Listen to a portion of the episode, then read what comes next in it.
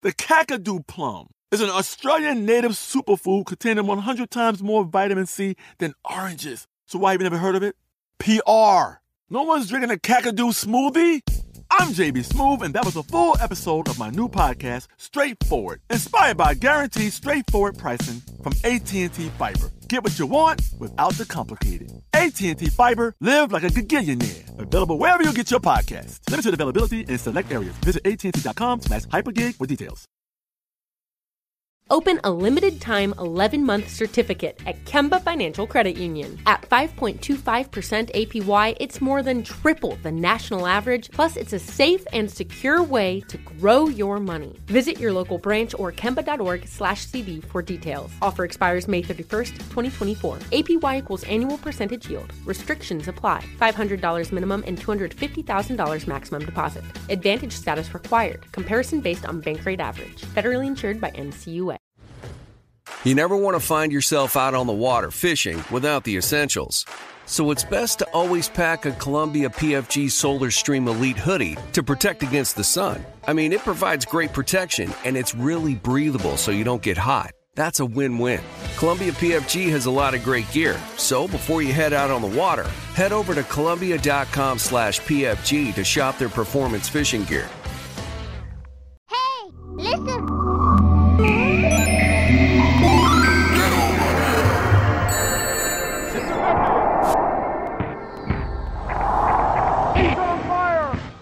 We are live from Hollywood, California. We don't have that. Speaking of being like general and casual, we don't have any prepared opening, do we? We do not. What is this, Adam? This is One Upsmanship, our video game podcast. Arr, yeah. Where we destroy each other. Right. I think of myself as captaining a ship and shooting at you, right? Oh, yeah. It's Assassin's Creed 4 we're trying to. Yeah, exactly. Or upcoming pirate one. Sea of Thieves. That new Xbox game is supposed to be pretty slick. That sounds like a really good Kevin Costner reboot. Like, he's coming back, baby. Well, you said the phrase really good Kevin Costner, and I was out immediately. You're like, oxymoron. Yeah, did not buy that.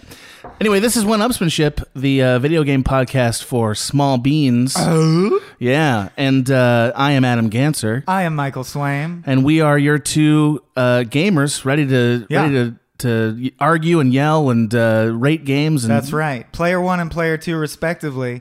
Although, as we did since childhood, we will be fighting over the controller. So episode to episode, we'll be switching who's player one. I think it would give, in a debate style show, it's an unfair, psychological advantage to be player one. That's true. How many times did you have to sit around and watch your sibling play a video game? Never, because I was the older sibling. Oh. And I'm sorry, David. My younger brother was we were cruel to him and would not allow him. Yeah. And say, we'll be your best friend or personal slave for a day and let you play Sonic if you bring us that ice cream. And then he'd bring us the ice cream, and my buddy Griffin would go we're older than you. That's how life works, man. You got to look out for liars. You got to get it in writing, bro. Did you get it in writing? Liars and charlatans, you should have brought half the ice cream up front, just some ice, and then say you get the cream on, once I'm in marble zone. Yeah, you got to put it down to deposit. You don't give them the whole amount, man. Yeah. I could talk about fighting over the Sonic controller for ages. Yes. But that's not why we're here. It's partly why we're here. But in fact, quite the opposite, because today we're going to be covering Mario Odyssey.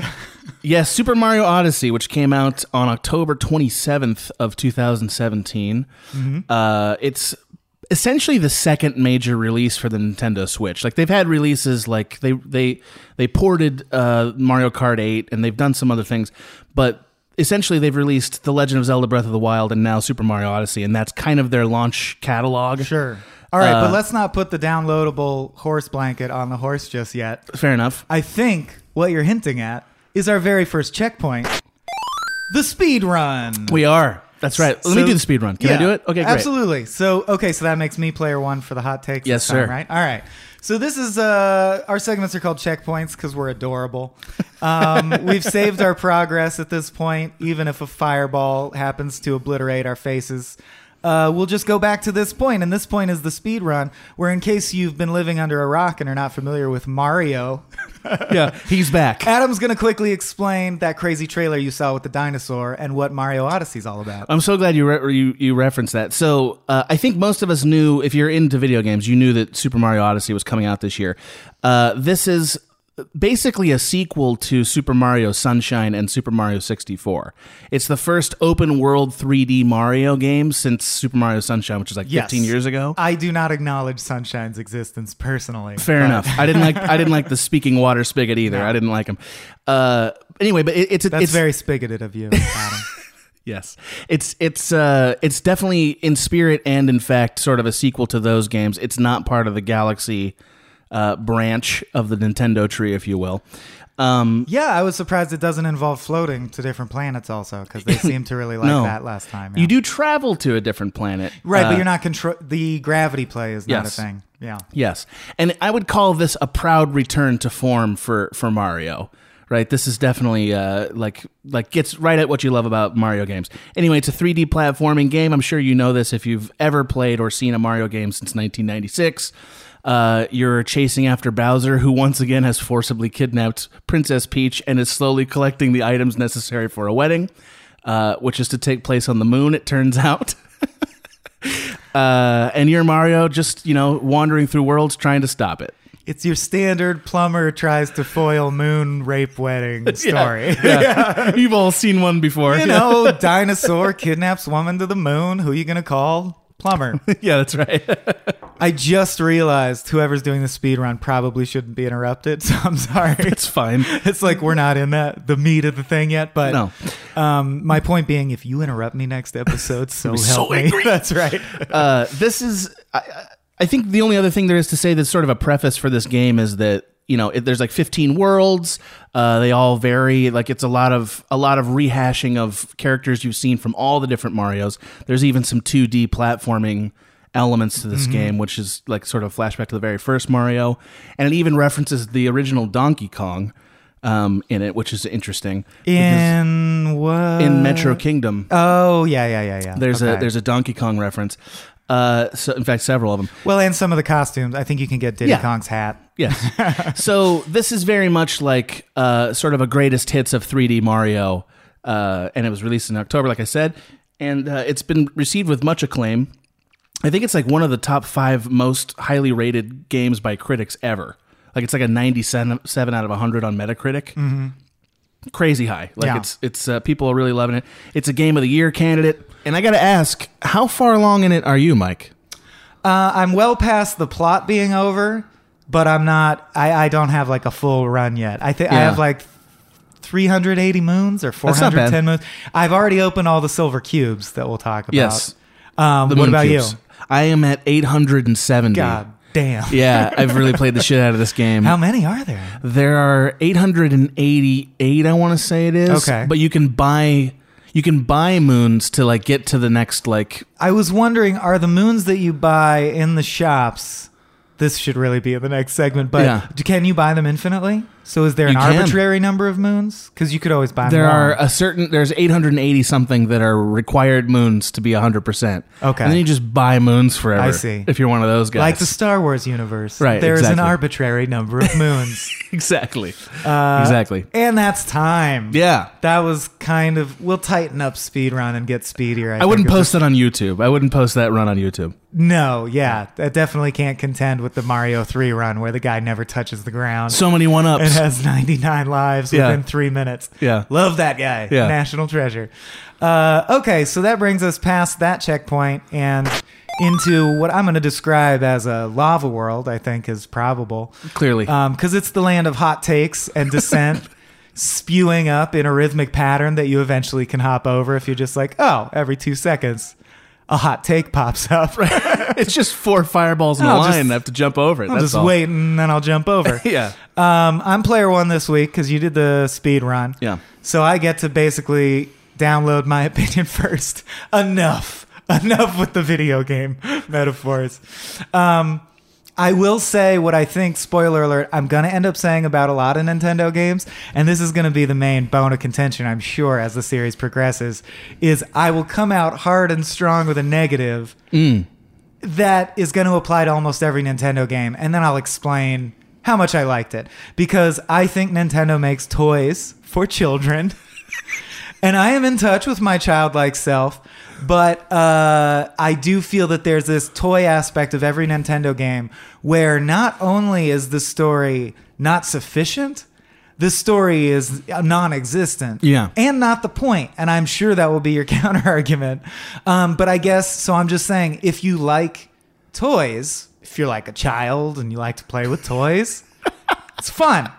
But if you're looking for a narrative experience, there's nothing there. There's nothing there still. And I don't understand as the franchise progresses how no one there has any interest in world building or create. Even the fucking Mortal Kombat franchise, which was made by throwing darts at a dartboard and being like, I don't know, a shadow guy with your name backwards.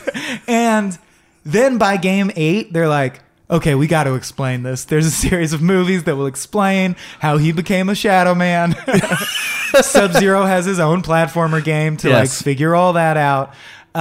Didn't care for that. Fine. Narratives can be shitty, but I guess there is something innately sterile and hollow to me about the game and about Breath of the Wild. We'll talk about that. Where it's just like doing things for doing things' sake, which is all any video games are, but try a little harder to make me not realize that as I'm doing it. That's a good hot take. I like that. Other than that, as far as mechanics, and I'm sure you'll talk about this more, it's flawless. And Nintendo knows exactly what they're doing, and they just do it perfectly now. Okay, and for my rant, I wanted to talk about how this game was my favorite emotional moment of the year. Specifically, I know it's crazy. So specifically, when I saw that E3 trailer, I've always been sort of a Nintendo fanboy. I'm not obsessed with it. I haven't had a video game console that was Nintendo since... You are wearing 2 power gloves at the recording session. And yet it doesn't stop you from interrupting me. I haven't owned a Nintendo console since the GameCube, but I root for Nintendo. And I thought that the E3 trailer for Super Mario Odyssey was such a strong outing where Nintendo felt very confident about the product they had, and I really liked that. And playing this game, it felt very much like, we know exactly what makes Mario good. We know exactly what makes it good. And they do. Every single world was great. There wasn't a moment in it where it was dumb. Sometimes it was hard, especially as the game went on after you've beaten the story. It got harder. Because I think that was an objection I had at first, was like, this game isn't really hard enough. It's like easy to find moons anywhere. Well, the last 400 of those moons are pretty challenging to get, some of them. I just think there's something innately fun and unchallenged about Mario running through all these environments, doing all these different kinds of jumps he has, and being allowed to do that with more freedom, more expansively, being able to possess new characters. Just all the things that Mario gets to do, all of them were fun. None of them felt out of character. And I think that alone, given how old and retro this franchise really is a real triumph for Nintendo.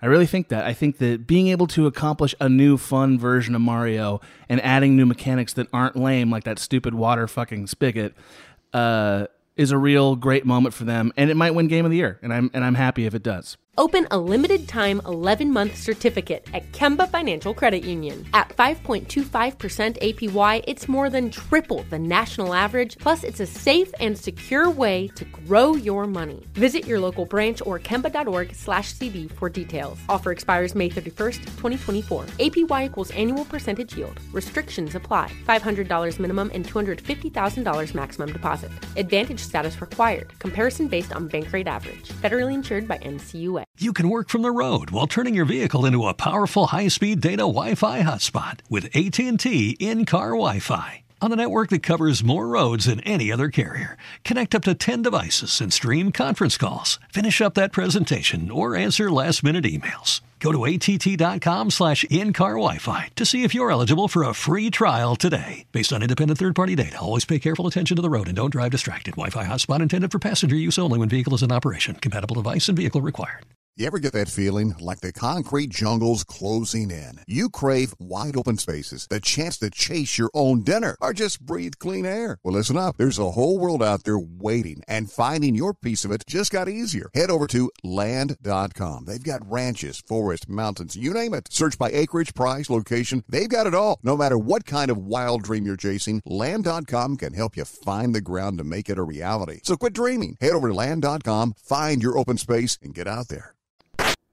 Game on. I know you're going to disagree with all of that. This is our next checkpoint. This is our segment called Game On. Game on! Yeah. I was seething. I knew you were mad. Well, at a couple of the things.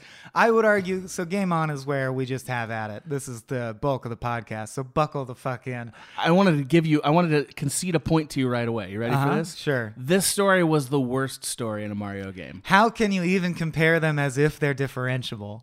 I agree that this was definitely playing on the tropes, but here is my problem with it. The problem is that they kidnap Peach, right? Like Bowser kidnaps Peach. And just spoiler alert for those of you who haven't played the game and want to save the plot somehow for yourselves. So get a life. So there's a cool moment where Mario ends up having to take over Bowser, like possess Bowser. Right. Which is, I thought, a super cool idea and it was really fun. But the way that the romantic triangle of it resolves is Princess Peach being fed up with Mario and Bowser, who are both kind of into her, and then just sort of going on this like journey by herself around all the kingdoms. Like that's the last narrative of it. And to me, it's like, oh, so wait, the whole thing has always been pointless? Like Mario's always been chasing a woman who wasn't into him? That's weird. I think that's a problem for this series, you know? Wait, you said it was your favorite story, and now you're saying it's a problem? No, I think it's a problem. Oh, you think it's the worst, the weakest story? Yes. Really? Yes, I do. So you like... It's important to you. It's foundational to your enjoyment of the franchise that the dinosaur monster does, like... get the woman. I mean, it's really hard to parse reality in this. I'm just saying, what if the plot had been about a plumber who goes through pipes and has to stop a dolphin man from eating his cake? Like it wouldn't. Doesn't it not matter at all? It's the same game. That's my whole problem with it as a whole. And I feel like this is the same thing in Breath of the Wild. They are like 10 years behind as far as being progressive goes, but in the latest round, narratively, in the latest round, they're finally realizing like, we have a lot of damsel in distress stories, and people are starting to just think that that's inherently sexist. Sure. Because of just the structural history of that. I agree. And I think that it's so hilarious that instead of, how about we reformulate the entire plot from scratch because there's only two elements and it doesn't fucking matter. They're like... okay, but we can't lose that it's about a plumber saving a woman from a dinosaur monster. How will people know what it is? Let's just make the woman at the end be like, girl power, I don't need you. I'm going off on Peach's Odyssey. But they're not going to make a game, Peach's Odyssey. Like, they're not going to do anything actually progressive. Right? Yeah. Surprisingly, they won't make that game. I agree with you. And see, to me, the problem is that when you change the canon of this damsel in distress story, to me, it adds another layer of sexism. Right, it exposes the sexism sort of more obviously. It draws attention to it. Yeah, it's like saying we were aware it was sexist and we put a Band-Aid on it. So look at it. Yeah, now look at how sexist it is because Mario apparently has never asked Princess if she was into it. At no point in time did he ever like go, "Hey, Princess, is it, like you want me to save you, right? Like that's what you want." I would still want to be saved from a dinosaur monster, even if I wasn't romantically interested in the savior, right? Yeah, I mean that's. I'm sure she's still like. I am objectively glad to not be on the ship of a dinosaur monster anymore. She seems to go along with this. I just want to say, and I don't mean to be the worst guy in the world, but but she like as soon as she like rejects Bowser, like as soon as she does that, he's like heartbroken. That's like in this game, and it makes you really wonder: has she this whole time not said? By the way, no. Yeah. Right? Has she just like let's see how this plays out? Is that what this is about? Maybe we're the monster because I assumed just because he's a dinosaur that he's really aggressive and it's non-consensual. But maybe this is the first he's hearing that she's not into it. Maybe she's never communicated clearly with either of them what her intentions are. Right? And as soon as she does, Bowser's like, "Oh, I didn't know. I'm sorry. I'm sorry. I thought you liked that I raised all this money and bought these airships." But you also referenced characters and saying that Mario is able to possess other characters and that like built out the world. I made it fun to defend that they're even characters. There are no characters in a Mario game, and that's why it feels so sterile. Just in the same way that in a Zelda game, everyone only says one thing. Everyone right. feels like a doll with a pull string, whereas I like a game like Skyrim better where people at least say 20 things. It's more effort into believing that this is a real world. And I know you're like, well, I'm not trying to believe that this plumber in Dinosaur Land is real. Not at all. But dude, not even for a minute. But there's so many fantastical, you just pitched a great idea of yours to me before the recording that is technologically impossible. Like, it's fanciful. It's not going to happen. But I sure as shit bet that you're going to try to imbue it with real seeming characters that resonate in a real way that make us want to believe that this world is real for the time that we're watching it. Nintendo games have no suspension of disbelief to the point that there is an elaborate conspiracy that is largely corroborated by Nintendo that all their games take place in just like a kid's bedroom or on a play, or they're like a play. Oh, I don't think they're even bothering to deny that. Yeah, they accept it now. They say like, yeah, that Mario 3 intro sequence is revealing that all these characters clock out and are like, hey, see you all, Luigi. Okay, tomorrow at 8 we're gonna do Smash Brothers again. Right. They're like that one Warner Brothers cartoon with that sheepdog and Wile E. Coyote, if you remember that one. Well, that's why in Smash Brothers it's a gloved hand as the boss. It's because it's Mario playing with his toys in his room, just playing with his action figures. And I find that insulting and stupid. Is it the gloves that bother you? Is it wearing the gloves? It's that I don't want to play a simulation of a child's toy. I want it to pretend that it's for a brain at my level of development. I understand. Okay, so I'm going to say this. I am older than you, and I think that has something to do with why I liked this more than you did, because I'm like right in the target zone, age-wise, for the nostalgia that this game is peddling. Like this game, like Super Mario Odyssey is a nostalgia track, like for sure. I'm talking about it references Donkey Kong and the first woman that he was ever saving, which was Pauline. That's why she's a character in this game.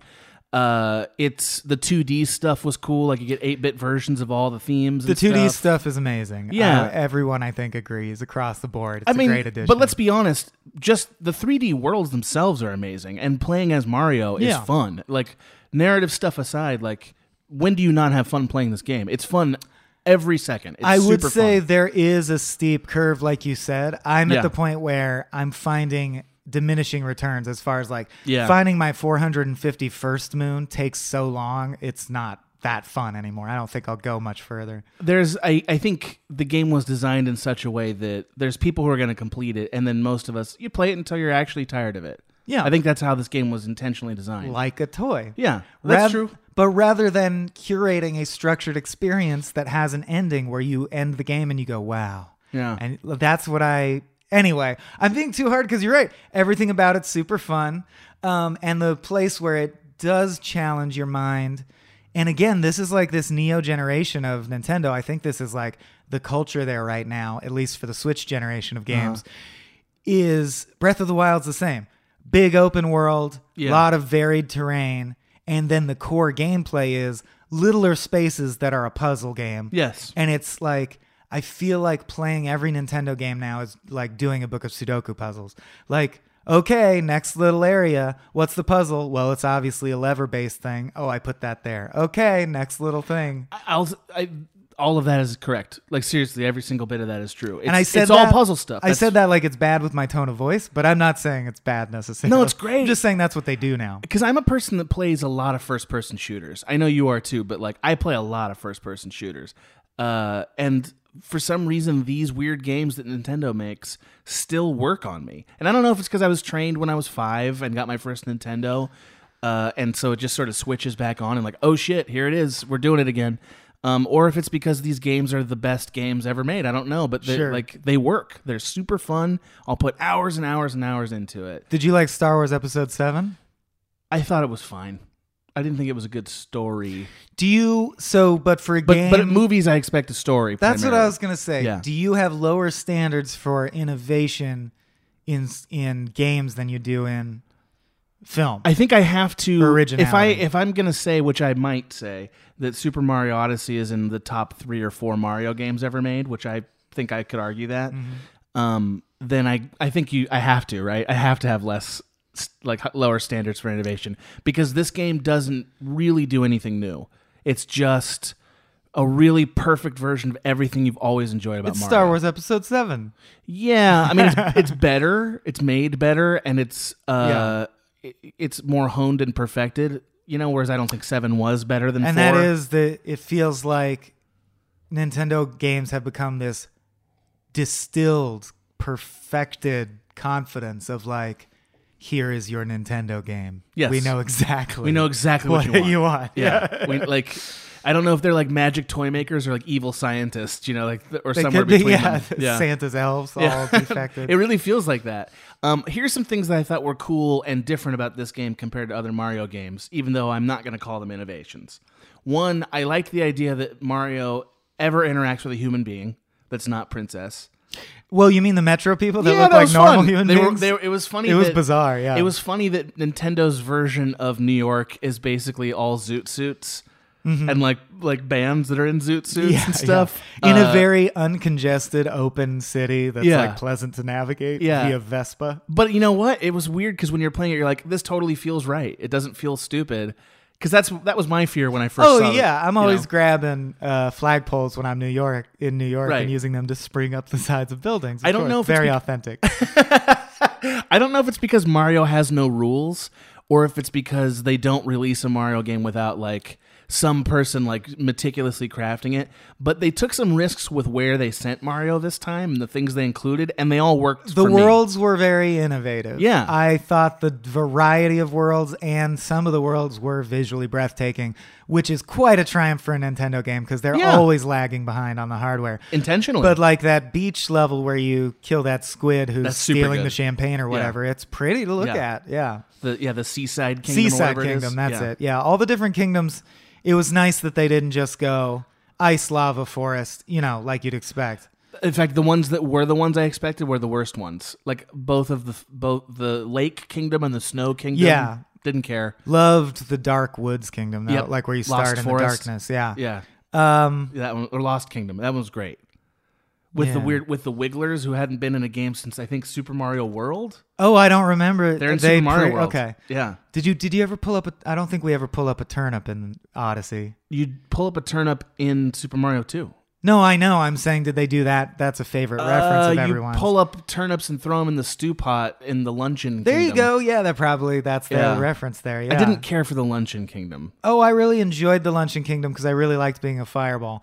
So of course I did too. I like that. The core mechanic is smart, but I guess that might be what I resent is that there's no rules to Mario game. Maybe. So it makes me be like, oh, Mario's nothing then. In the same way that Sonic lost a lot of its appeal to me when they're like, Sonic also races cars, and here's a Sonic game where he hang glides with his friend Knuckles, and I'm like, they're not friends.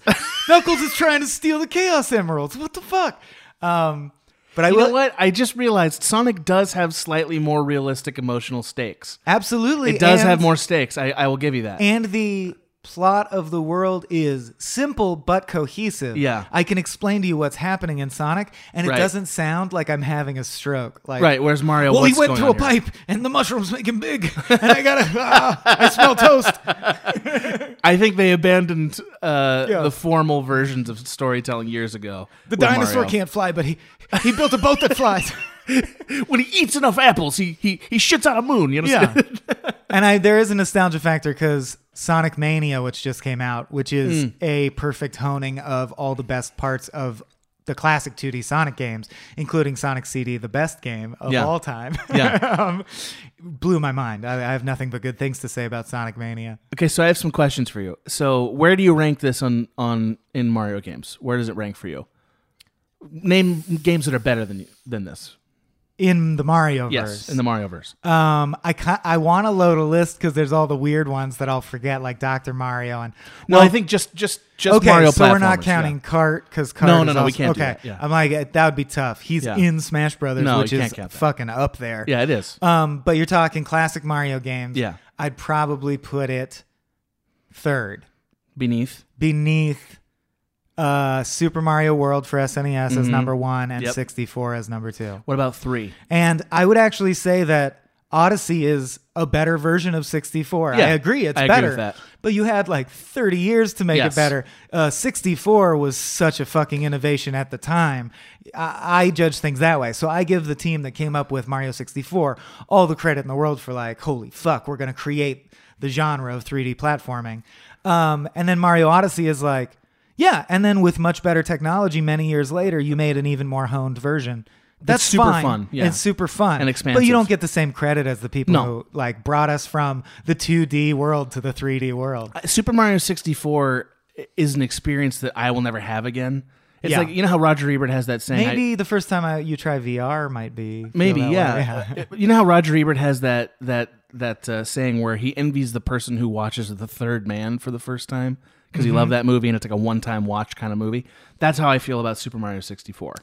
Dark City for me. Yeah, where it's like you can never jump to 3D like that and have that much freedom with a character you already care about. Like, when will that ever happen? And the world feels so vast. Yeah. And just like, also, I would say Mario 64, the story was streamlined enough that it felt a little more emotional than any of the other Marios did to me. It felt more emotional to me, and I chalk it up solely to the score. It had a bizarrely melancholy score, which is one of the things I loved about 64. But also, you show up to the castle and find out some chicanery's gone on. Oh, and then it's just a ghost town, which gives it that kind of feel, too. Yes. Yeah. So there's a little bit more like, ooh, what the fuck happened here? But then as far as the number one goes, I would give it to Super Mario World just because 100%. I don't care about Nintendo's plot or world, as I've made abundantly clear. So if it does just boil down to fun, Super Mario World, maybe because I came from liking Sonic games better, and it's the last 2D one, Super Mario World is just like video game crack. Like, it's just so fun from beginning to end and never not fun to play. Also, ever. I think it's the last time... And the score is so peppy and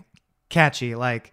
It's super fun. Yeah, Super Mario World score deserves all the credit in the world for like the success of the franchise, I think, in some ways. That theme is fucking incredibly dense and well composed. I think also the main cape, dun, dun, dun, dun, dun, dun, dun, it's so good.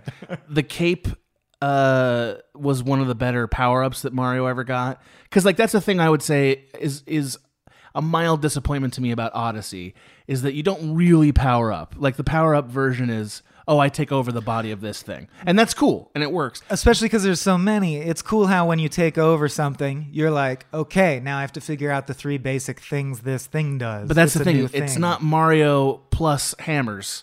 It's just the hammers. Although that was a bad example you picked, because that's the one... when you take over Hammer Brothers, Mario starts throwing hammers. Yeah. But yeah, like when you take over Fireball, you don't get... it's not Mega Man. You don't get Fireball power. Exactly. You have to figure out what a Fireball can and can't do. Right. And that's fun. And like, there's... again, it's totally puzzle-based. Yeah, it just gets at the heart of like, oh, this squid thing can shoot up 20 feet in the air. I bet there's a bunch of moons I can get by doing that in various places. That's all. Yeah. It opens up new...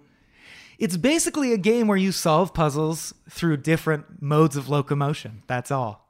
Yeah, that's right. Yeah, that's right. But there's something really satisfying about being a fireball and getting launched in a cannon, or being a rocket, or, you know, like just all the different things they let you do. All of them are fun. It took me a long time to figure out how exactly the crawlies worked. Which crawlies? You know, like you extend, latch onto something, then when you let go, it sucks you in again. In Secret Kingdom or Hidden Kingdom, Lost Kingdom. You just referenced them. Wigglers, the Wigglers. Yeah. It was quite a cool experience to figure out conceptually, because you're like, I don't understand. Like, I press the button, it doesn't move the way I want. It can extend, but then it just retracts. Right. And then you're like, oh, I see how it works. I immediately think of four moons I know I can get now. Exactly. Because I saw them and I know that that would work in this case. I also feel like I owe you an apology for not understanding what you meant until you said Wiggler, as though Mario characters are that memorable that I need the names. What I called them, like, squirmy extender. You know, that guys. Caterpillar. Like, what do you mean? I don't know what that is. Oh, Wiggler? Oh. Sorry. Use the lexicon, man. Be a fucking adult. Professional, yeah. Yeah. I wanted to talk a little bit about if we have thoughts on how it's affecting or being affected by or its place in art and culture in the current dialogue.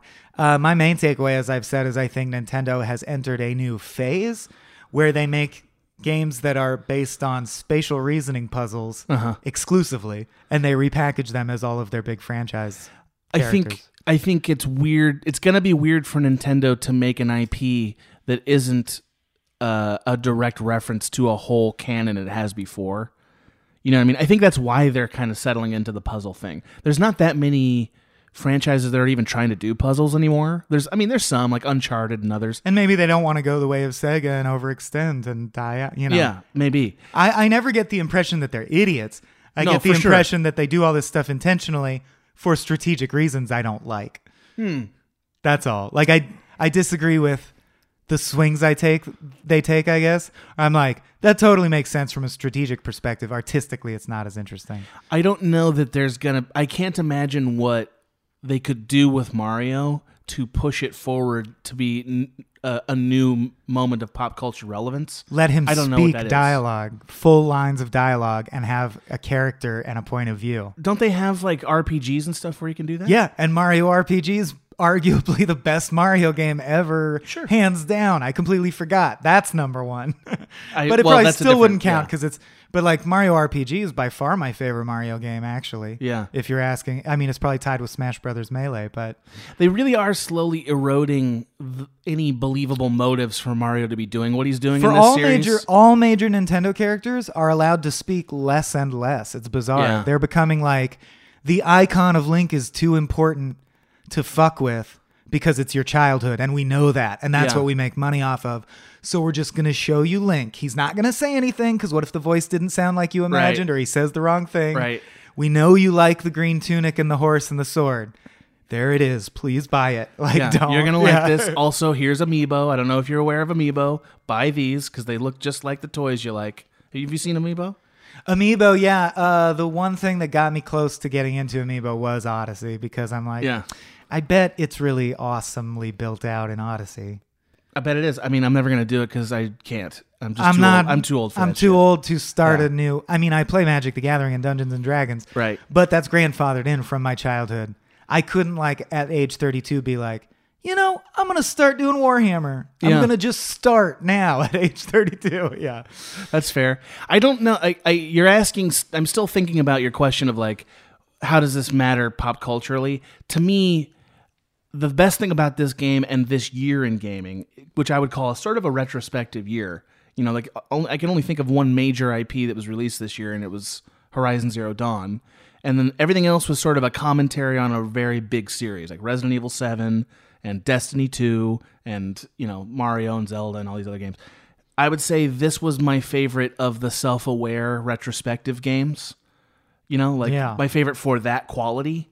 You know, because it was unashamed of it, and it was, we're just going to ramp fun up to 10. And, like, I'm okay with that.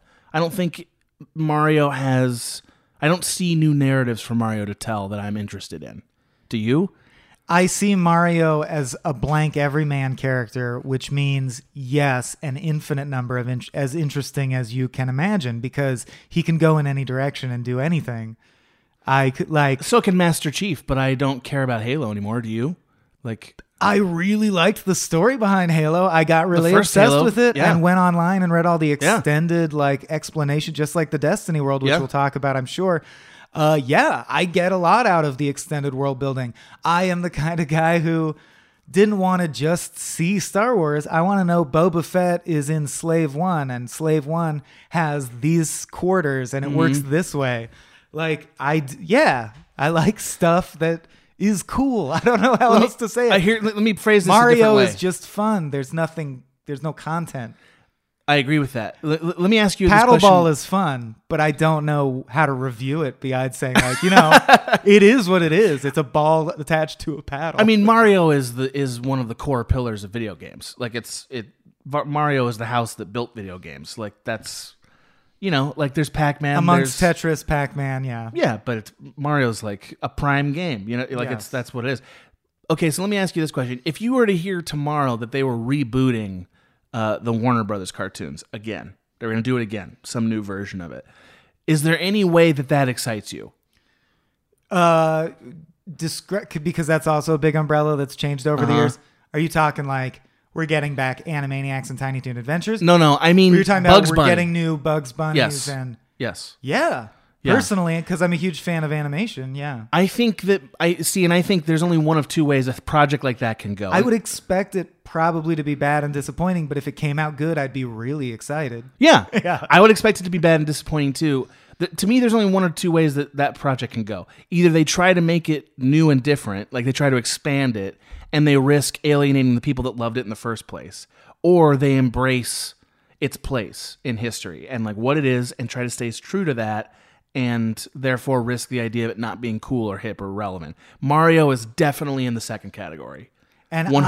I bemoan the fact that I think in film and TV as well. Yeah. For budgetary reasons primarily, mm-hmm. and the way our viewing habits have changed. You're never going to get something like the Beatles where everyone in the world is like one audience and there's just one thing to listen to right now. The monoculture. Right. Yeah. So many things can be so popular, and that's great because it means there's a lot more art out there reaching different people that it really responds to. But at the same time, we're so niche-oriented now. Big budget things and things that are amazing will always take a lot of money to make and be super safe, and someone's job will be to make sure the money is not wasted, right. And they will always go with option two. So option two is now the only option people take, and I liked when the ecosystem of narrative did have a handful of option ones. Sure. There were a lot of people who thought, I don't care, I want to take a big ballsy swing and do some experimental shit to see if it makes a splash. I know it's a bigger risk, but the reward could be huge. And I like that environment. I think it will come back because you can also make a ton of money by standing out. Yeah. So once we become even more than we are now, everything's just Marvel movies that are perfectly made but don't vary in tone. Someone will come out with something that I can't predict that's totally against that grain and get a huge hit. And it'll be like, oh, now we're back to Chris Nolan. Everything's real and gritty now for a while. I would be really fascinated in a new IP from Nintendo, like what that would be. From scratch, yes. Yeah, that would be super interesting because to me, like, this Mario game is better than any Marvel movie I've ever seen. They could do more with Bomberman. Yeah, but I don't see, like, fine, and maybe people care about that. I think that they understand that they have three major franchises. They have Metroid and Mario and Zelda. Oh, those are their three major franchises. Metroid always sells well, but I'd still say it's like the tier below. 100%. Like, yeah, Mario and Zelda are slightly... But they've announced that a new Metroid Prime is coming out, and we all know we're going to buy it. I bet it's dope. I bet it's great. I don't know if Nintendo wants to matter in 40 years, probably, like by the time I'm a very old man I'm sure dead, they're thinking that far ahead at least. You'd hope. Yeah. Then they need something that isn't just nostalgia to a very specific year and place.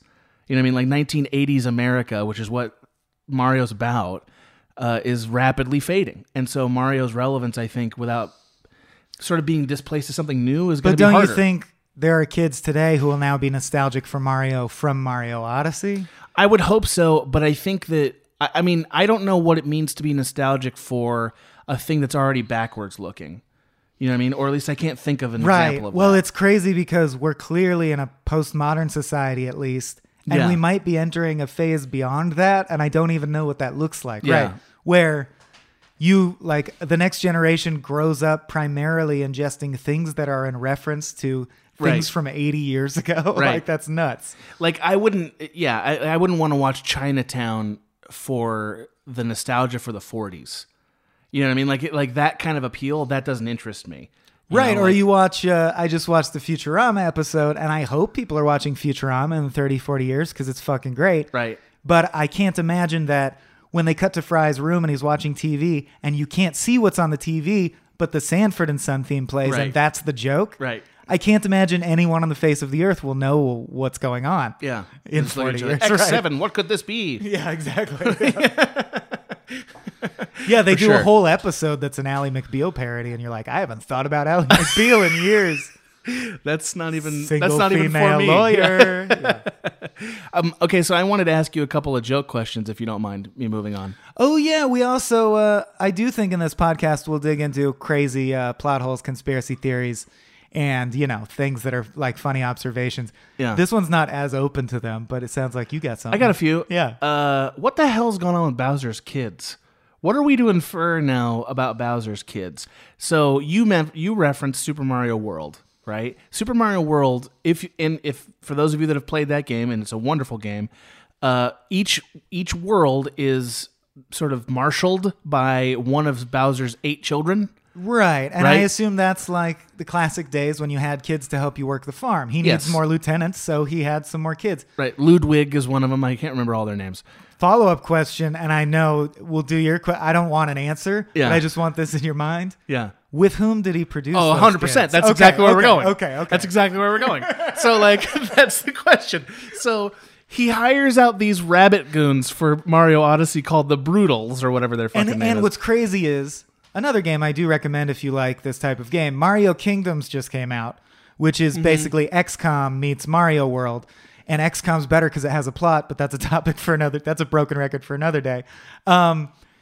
It's the whole point is that it has all the raving rabbids in it. Yes. Now in the very next Mario game, they're introducing generic, unrelated, rabbit-based characters. I thought that was weird. As antagonists, but not using the rabbits. I thought it was... Well, I think because then they would overlap with an existing IP, right? But they just did Mario Kingdoms, so there's obviously a deal between Ubisoft and Nintendo. I don't understand. My guess is something fell through, and maybe they already were planning to use the rabbits, and then they made them generic rabbits. Well, I thought Odyssey... Brutals.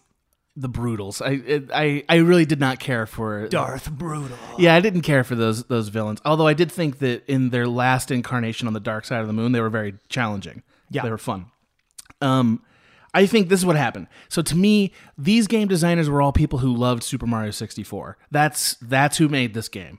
They're like, Mario 64 is the perfect Mario. We're going to go back in time and beat it. And they got really obsessed with that fucking rabbit that you chase around downstairs in the basement. Terrible, yeah. Well, you have to do that in Mario 64. Like, it's one of the hidden stars, right? Yes. And so in Odyssey, you have to do it like 12 times. You have to do it so many times. And I feel like they were just like, what if that guy was like a really major character? You know what I mean? Like, what if, like, you know, like, let's explore all the sides of this rabbit that was lurking in the basement. You think that's where the rabbits came? Where the fuck else are they coming from? You know? I don't know. Just like, where the fuck does Italian Plumber come from? And I know that it actually comes from, which is great. Yeah. That back when they were making Donkey Kong, there was so little detail in the coloring with pixels. The easiest way to make a human where you can tell, like, those are the arms, that's the pants, was overalls, because it separates the shoulders and the arms, and a mustache and a hat, because it outlines the nose. Right. So it's actually just for an art reason. They were like, an Italian dude with a mustache and overalls is literally what we're able to draw with the 16 pixels we have. Throw it into Donkey Kong. Now Mario is like, now we're slavishly like, where's the hat? You need that red hat. Didn't they call him Jumpman? They called him Jumpman. He's been Trash Man. He's been Jumpman. They referenced Jumpman in the song, the original song that Pauline sings at you in the Metro Kingdom. Yeah. They referenced that. They referenced Jumpman. Okay. And it's fun. So... I'm not done with this point about the fucking kids. So like, Bowser gets obsessed and hires this crew of rabbit goons. What is going on with these children? Like, we know he has at least 10 children. We know the last time we saw one of his kids was Bowser Jr. during Super Mario Sunshine, who he was trying to convince was... It depends how you count it, because Bowser Jr. is also the antagonist in Mario Kingdoms, which just came out of... 6 months ago. That's interesting. Yeah, Bowser's not there. It's Bowser Jr. Ooh, that's interesting. So Bowser Jr. is told in Super Mario Sunshine, and this leads to your question, that his mother is Peach, and she does not deny that. She just seems confused by it. She's like, oh, like that's how it's. It's like an anime character, right? Just, right. Oh, like that's her nose bleeds suddenly. Right. Her eyes turn into semi moons. Yeah. Yeah. I don't understand what is going on. Like behind the scenes with Bowser's family. Can anybody answer that for me? I feel like as a dinosaur man, egg laying is involved. So the way what immediately jumped to mind, because Peach seems unaware but doesn't deny it, is maybe there was some kind of ovum harvesting situation, and he got, you know, a dozen eggs out of her body, out of Peach. Oh, and this is really dark. And he's been fertilizing them over time whenever he needs a new. Is she like a turtle? Lieutenant. Is she like laying turtle eggs? Well, is that what's happening? Turtles. I think turtles have sex because there's all those. I thought they had leather eggs and stuff. But they do lay eggs. Yeah. But there are YouTube videos of turtles fucking because it's hilarious. They climb on top of each other and they go. I think we're entering. But fish will lay eggs, and then the male will come and just spray jizz on the pile, and now it's eggs. I think we're entering nearly certain territory where Peach and Bowser are definitely in a relationship behind the scenes. Okay, and they're putting on this play for Mario. I see. That's what because like I don't know how else this works. So stupid. See, this is my thing about the brutal boss fights. Right. This says everything about this game to me. Every single boss fight, I was like. What am I doing? What is this? Yeah. What am I doing? What am I doing? What's the challenge? Oh, it's really clever. I have to like jump to avoid this and get on that and hit him that way. I get it. Yeah. That's cool. So fun. What am I doing conceptually? A rabbit is throwing a top hat with spikes on it at me. And I, as a plumber, need to like bounce on the flower on his head. So that I can plant the seed, and it's so fucking stupid. A rabbit is wearing 15 hats. Like one. He's wearing 15. And you're supposed to be threatened. You're like, that's a lot of hats like, on God that rabbit. This will be Mario's greatest challenge ever. He's braved many lava pits and swum the depths of the ocean. Yeah. But these rabbit hats are going to be his undoing. I agree. Yeah. I just think that once you've created the existence of all of these characters that are canonical, it's weird to decide which ones to bring back and not bring Bowser's kids back. And you know what I mean? Like, that's weird. Yes. Because they brought back the football turtles from Super Mario World. Yep, they're in there. They brought back Wigglers. You know, Koopa has like a... But, and they added new random nonsense. They did. I cared for those creatures less than the... But you said you liked the Metro people, who I would consider a new type of Mario creature. I liked them. I thought their representation of their voices was utterly nonsense. Well, I don't remember. Can you imitate? It sounds like the way people think Led Zeppelin's music was inspired by Satan, only backwards. Oh, that's what it sounds like. It's just like, yeah, it's so weird. Yeah, it doesn't. It feels very strange to hear a human being not have language come out of their mouth. Also, my God, in this day and age, you can't pay voice actors and have a spoken soundtrack. Right, and you're Mario. I understand you're trying to ship internationally. Yeah, but you can record multiple, like Final Fantasy 15.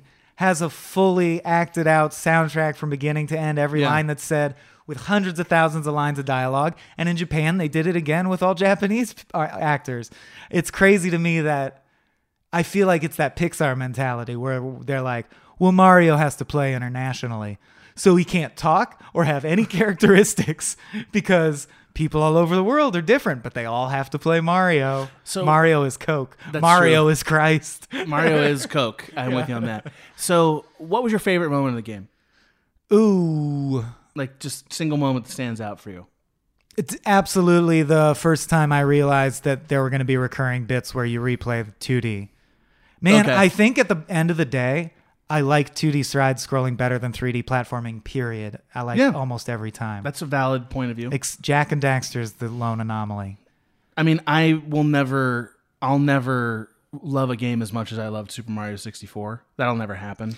Because that game was just like, oh, I couldn't believe it. I agree, but since then, very few games are able to even match how good that one was. No, because of the leap forward. This game did as good as you can do, to me. I don't know how to make it better other than, like, get rid of those stupid rabbits, bring Bowser's kids back, put the Koopa Troopas back in the game. Where the hell did they go? Totally. But it was funny that my favorite part, it was I got a thrill every time it reverted to 2D. Yeah. And I was just playing something that I could play on my Game Boy. Yeah. Like, sure. The best part of Mario Odyssey was Mario 1. For me, that's legit. I mean, so you must have liked the Metro Kingdom stuff the best, then, because they have, I would argue, the best 2D parts. Yes. Also, at Peach's Castle, there's some good ones where you're like around the outside of something and you very cleverly transition to a different surface. I liked that. The first time I walked into Peach's Castle was one of my favorite moments this year. Because it's pretty. It's not even that. It's that you walk in and the music from Mario 64 hits. Yeah, of that castle, that insane fucking music that they had, and you're like, all they do, dude. Breath of the Wild, you reach Ganon, and they reward you with the classic theme. It's so transparent. I agree, it's transparent, but like, I don't like the Marvel movies out of principle, so this is where I get to indulge in my sweet nostalgia. It's right here, you know, like. And I, as usual, am bringing principle and class to the podcast. Yeah. We're really yin and yang in that way. That's right. I'm the lowbrow. Well, you're the opposite of dirt class. Huckster. Yeah. Yeah, exactly. Yeah. Okay. So that was your favorite moment of the game. Yeah. How about you? The first time I heard that music from 64 really hit me. Right. Nostalgia track. The nostalgia button. But I would say just level wise, I really liked the sand one. Okay, because you were texting me about Metro. Metro was the one I was worried about the most, and when it turned out to be fun, I was like, oh, this is great. But the Sand Kingdom is, to me, like, it's a classic Mario environment, and it was better this time than it's been any other place. That was definitely my favorite kingdom in 64. Yeah. The but it was Egyptian, of the pyramid. And this time they were like, what if we go with like more of a... there's those Easter Island heads with the sunglasses in that level. I love that. Yeah. Those guys. Are they a reference? I don't recall them from any previous Mario game either. So I like that they also invented some new nonsense. Yeah. Like, that's my point is, if your shtick is nonsense, don't be scared to add more nonsense. We're not going to be like, there's Goombas and these stone guys with sunglasses. That's not true to Mario. I liked the Dia de los Muertos characters. Those guys were great. Yeah. Adding the T-Rex was great, but everyone knew that from the moment they saw the E3 trailer. They're like, "Ooh, that'll be fun." Yeah. The Goombas had a fun thing that you always do with the Goombas. I did love how they executed growing plants and climbing the stalks up into the clouds in a 3D way. That was cool. Yeah. Open a limited-time 11-month certificate at Kemba Financial Credit Union. At 5.25% APY, it's more than triple the national average, plus it's a safe and secure way to grow your money. Visit your local branch or kemba.org/cb for details. Offer expires May 31st, 2024. APY equals annual percentage yield. Restrictions apply. $500 minimum and $250,000 maximum deposit. Advantage status required. Comparison based on bank rate average. Federally insured by NCUA. You can work from the road while turning your vehicle into a powerful high-speed data Wi-Fi hotspot with AT&T in-car Wi-Fi. On a network that covers more roads than any other carrier, connect up to 10 devices and stream conference calls, finish up that presentation, or answer last-minute emails. Go to att.com/in-car Wi-Fi to see if you're eligible for a free trial today. Based on independent third-party data, always pay careful attention to the road and don't drive distracted. Wi-Fi hotspot intended for passenger use only when vehicle is in operation. Compatible device and vehicle required. You ever get that feeling like the concrete jungle's closing in? You crave wide open spaces, the chance to chase your own dinner, or just breathe clean air. Well, listen up. There's a whole world out there waiting, and finding your piece of it just got easier. Head over to Land.com. They've got ranches, forests, mountains, you name it. Search by acreage, price, location. They've got it all. No matter what kind of wild dream you're chasing, Land.com can help you find the ground to make it a reality. So quit dreaming. Head over to Land.com, find your open space, and get out there. All right, so let's throw all of that together in the blender and move on to our final checkpoint. Bloop. I'll probably place a sound effect, so it'll be redundant that I made a sound effect. I think you should just make that sound effect you made with your mouth into something insane. With filters and stuff? Yeah, just filters, yeah. So this is basically... At the end of every episode, unfortunately, the hard drive on our console fills up. Right. And we get the warning that we can't release another episode until we've deleted something. So we have to decide if this game gets saved or deleted. Yeah. Mario Odyssey. So this is on your hard drive. It's we don't like it to be versus anything in particular. I think, save or delete. If this is like the eternal hard drive where you keep the best games ever. We're going to shoot it into space eventually, yeah. And this is save or delete. I mean, obviously, all of us are going to want to know how much fits on there. To me, this is a game you save, and I'll tell you why. I don't know how you do 3D platforming or Mario better than this. I don't know what that is, and Mario, for me, is a pillar of gaming and is one of the most fun times I've ever had, childhood all the way through adulthood, and this game does it pretty much perfectly. So I don't know what else... I could ask for out of a Mario game. I know you have some objections, but I keep it. No, I'm just saying you can ask more out of a game in general. Yes. But yeah, if you say, well, it's a Mario game, that's what it is, then you're accepting them on their own terms, and I don't.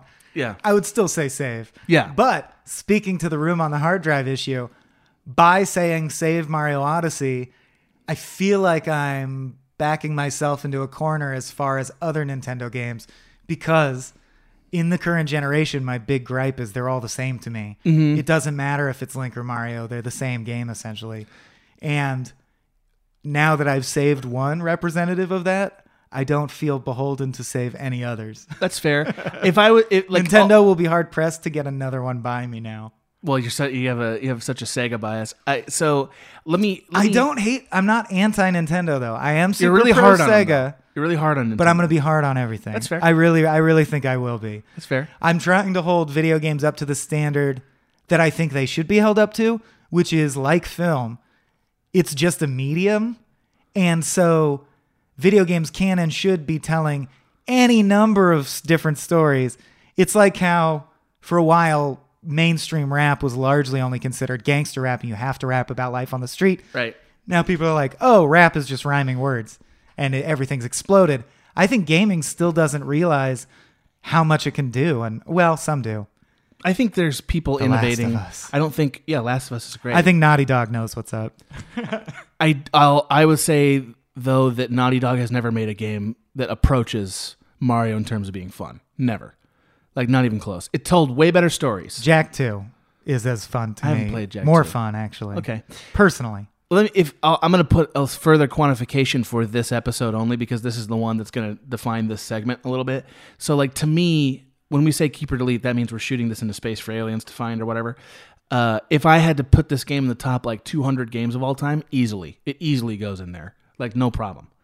And I'd say it probably goes in there, but I won't guarantee it. Oh, for sure. I might even go 100. Like, you played Brutal Legend? Years ago, right? Is it I don't know. Old? Oh, that's the rock game that's a 3D, right? Isn't that the one that has Jack Black's in it? Yeah, yeah, yeah. I played it It's briefly. Tim Schafer designed. Yes, briefly. Oh, if you didn't get to the end, you don't know what you're missing, man. Yeah. Like, I don't know. That's a game that I would put up against Super Mario Odyssey and go, see, it's better in every aspect. It's more innovative. Brutal Legend is? Yeah. It's more innovative. The structure opens up in a way you did not see coming that blows your mind. And the story is there and really funny and played by actors who are good at their jobs. It's like, it really feels to me like if Mario Odyssey had the balls to have a story, it would feel like Brutal Legend. And Brutal Legend's much better. You're being a real Koopa Troopa right now, man. Just really shitting on this thing. I'm sliding sunglasses down. Now I can see all those hidden bridges, motherfucker. Yeah. Yeah. Can't move fast, though. Well, I had a great time playing this game and a fine time arguing with you about it. And I had a great time playing it and somehow still am shitting on it. That's where I'm at in life. That's good. We will see you guys next time on whatever the show was called. The two-man boat. We'll see you next time on the two-man boat. Bye. Bye. Work complete. Open a limited-time 11-month certificate at Kemba Financial Credit Union. At 5.25% APY, it's more than triple the national average, plus it's a safe and secure way to grow your money. Visit your local branch or kemba.org/cb for details. Offer expires May 31st, 2024. APY equals annual percentage yield. Restrictions apply. $500 minimum and $250,000 maximum deposit. Advantage status required. Comparison based on bank rate average. Federally insured by NCUA. If you're committed to living a healthier life, you might want to look into working herbs into your wellness routine.